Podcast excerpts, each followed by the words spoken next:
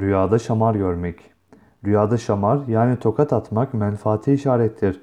Rüyasında birisine bir şamar attığını gören kimse gafletten uyanır ve kendi hayrını ve şerrini ayar ayırt eder. Böylece menfaat elde eder şeklinde tabir olunur. Rüyasında başkasından bir şamar yani tokat yediğini görmek de aynı şekilde yorumlanır.